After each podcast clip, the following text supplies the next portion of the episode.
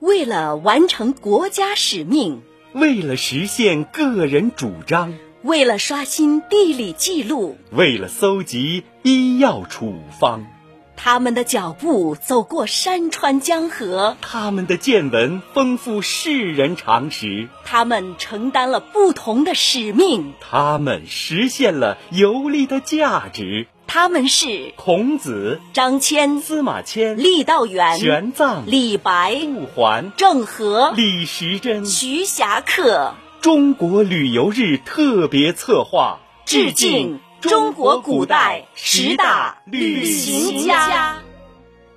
李白，唐代伟大的浪漫主义诗人，被后人誉为诗仙。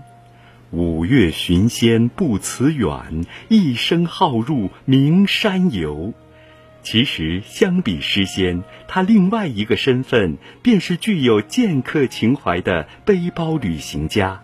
李白把一生的游历都写在了诗里，他前后历时二十七年，游历过十八个地方，总共到过二百零六州县，并且用诗歌将所看到的美传递给了世人。